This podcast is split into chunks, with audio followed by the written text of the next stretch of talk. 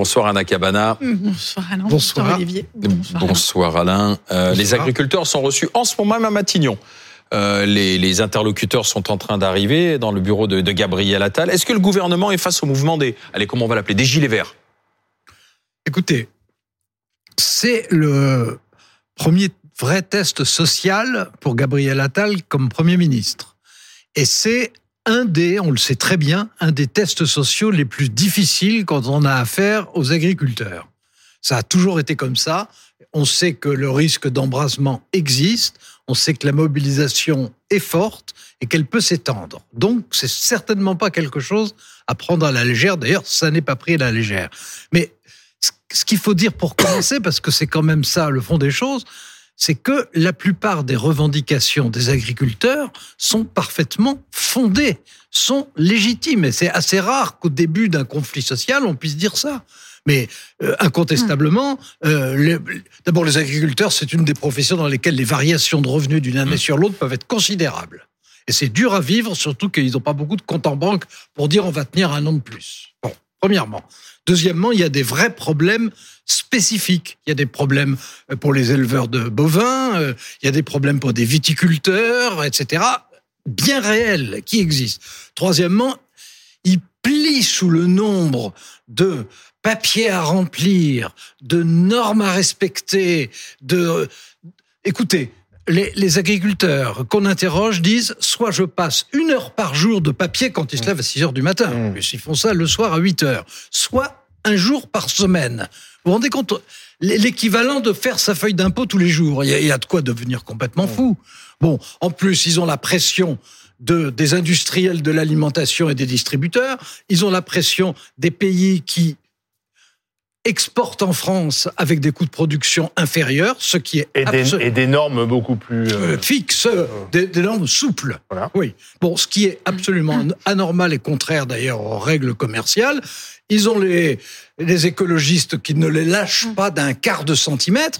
Si vous ajoutez tout ça, euh, il y a intérêt à ce qu'un gouvernement soit réactif. Alors, il faut pas dire, parce que ça serait injuste dire on ne fait rien. On fait beaucoup de choses. Il y a beaucoup d'aides. Mm. C'est quand même le premier budget européen, de loin, et, et incontestablement, on fait des choses.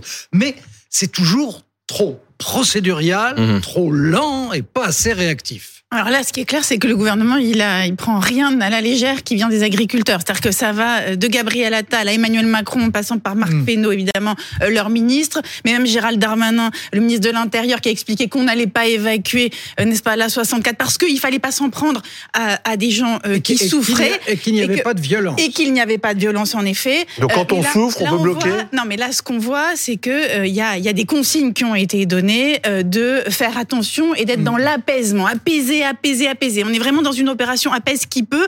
Euh, regarder ce qu'a Donc on a un gouvernement qui a peur. Mais bien sûr, le gouvernement a peur. Le gouvernement a peur parce que le Tout gouvernement, gouvernement sait. Mais, bien sûr, mais parce que là, là, là, il y a, y, a, y a un vrai sujet, c'est-à-dire que euh, on n'est pas, euh, en effet, Alain qui s'est fait grandement l'avocat des agriculteurs a ben raison. Non, mais a raison.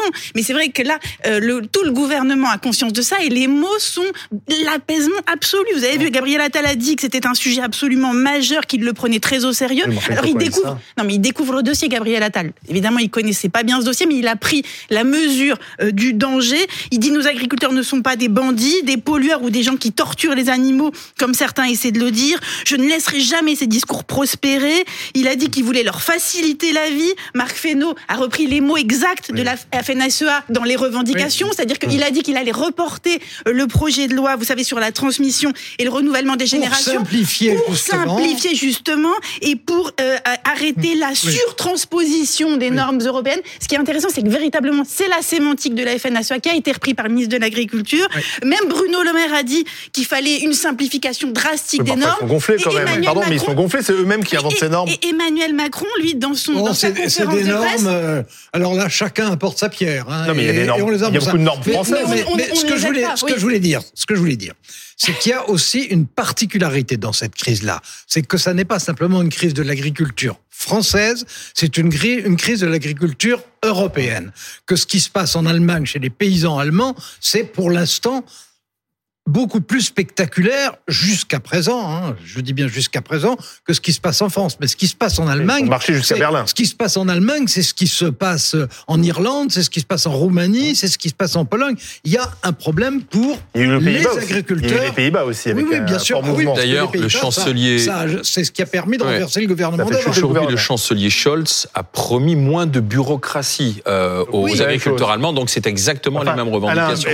c'est les mêmes qui ont inventé cette bureaucratie, parce que l'Europe, elle est faite par Emmanuel Macron, par Scholz et par Donc, euh, ils, inventent une bureaucratie et ensuite ils disent à ceux qui la subissent, on va l'alléger. Ce qui est, alors, D'abord, si c'était un gouvernement et un président qui faisait ça, c'est 50 ans de gouvernement et 50 ans de président. Hein. Mais ça s'est pas arrêté ces dernières années. Bon, mais surtout, il y, y a, deux choses qui s'additionnent. C'est ça qui est compliqué.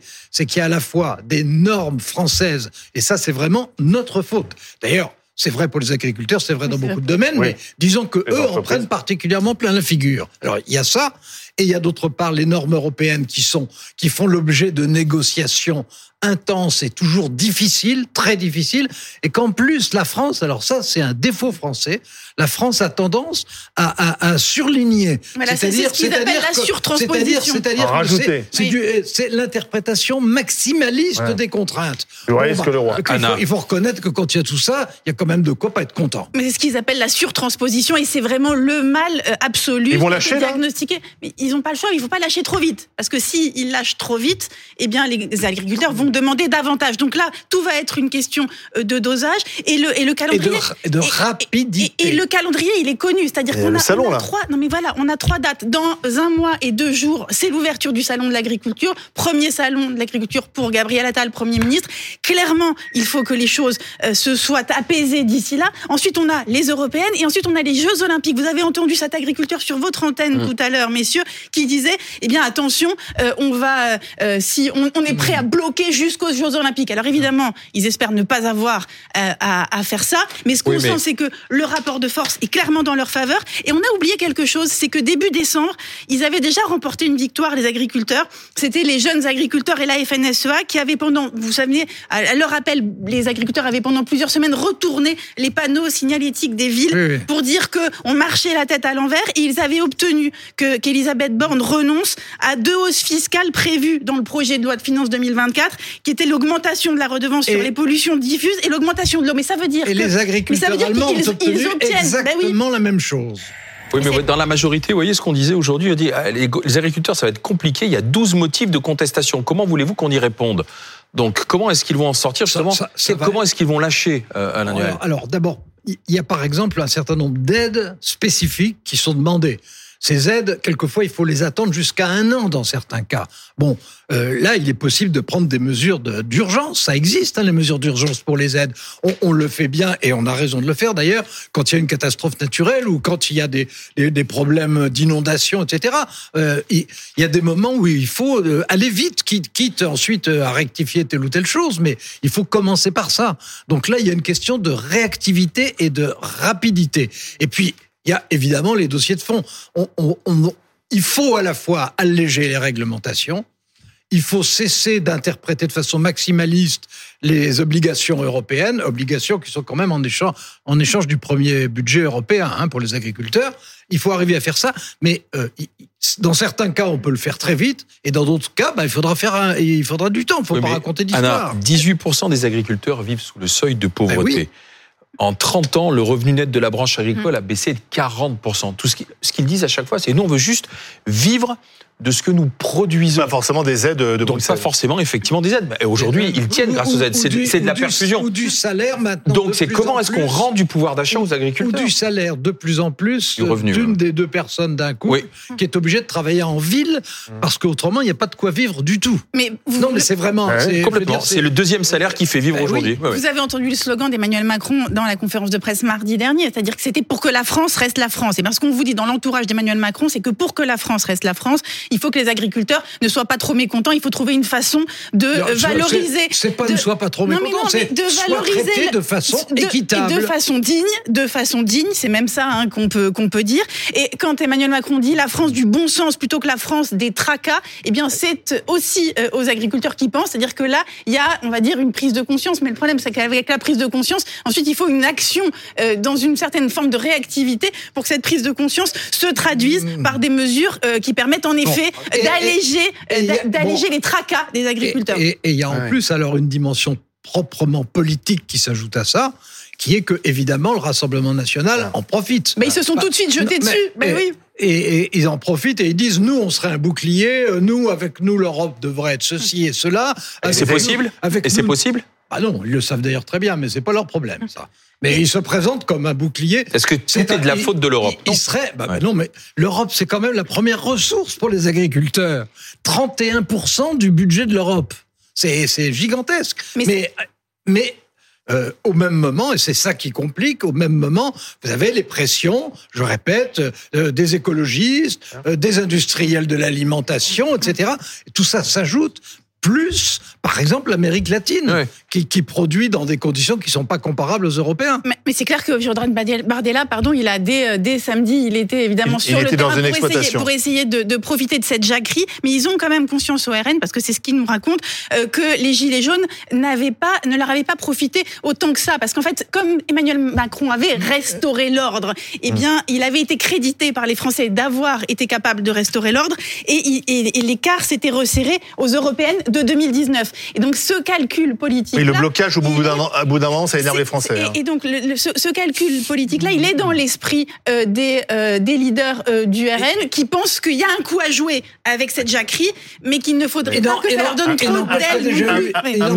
Là-dessus, d'un mot. Non, mais j'ai une question à vous poser. Bon, mais alors d'un mot d'abord, d'un mot d'abord, euh, c'est déjà le premier match direct entre Bardella et Attal. Oui. Ah bah oui, les Européens alors, le, le terme de gilet vert, puisque notre débat c'est y a-t-il un risque de gilet vert? Ce terme de gilet vert et c'est nos équipes sur le terrain qui nous font remonter l'information, visiblement déplaît fortement aux agriculteurs qui sont mobilisés, notamment sur la 64, sur l'autoroute A9. Visiblement, ils ne veulent pas qu'on les appelle gilets verts. Oui. Pourquoi, votre avis, Alain ben Parce que les gilets jaunes, au départ, ont suscité de la sympathie et de la bienveillance, et qu'à l'arrivée, tout le monde en avait par-dessus le dos, et tout le monde était furieux des formes de violence que ça prenait. Je, je crois, et d'ailleurs, pour l'instant, c'est ce qui se passe, que à la fois les agriculteurs en ce moment veulent défendre leurs droits, mais que en même temps, ils ne cherchent pas la violence pour la violence, et donc qu'ils voudraient pouvoir l'éviter. Mais pour qu'ils puissent l'éviter, parce que leur base est escalée, pour qu'ils puissent éviter, il faut des réponses immédiates, notamment pour des prêts ou des subventions d'urgence. Ouais. Ils veulent pas, ils veulent pas le prendre le risque de perdre la sympathie des Français. Aujourd'hui, les Français ont globalement une, un regard extrêmement empathique. Dans ce cas-là, il faut que les euh, Français achètent aussi les produits français.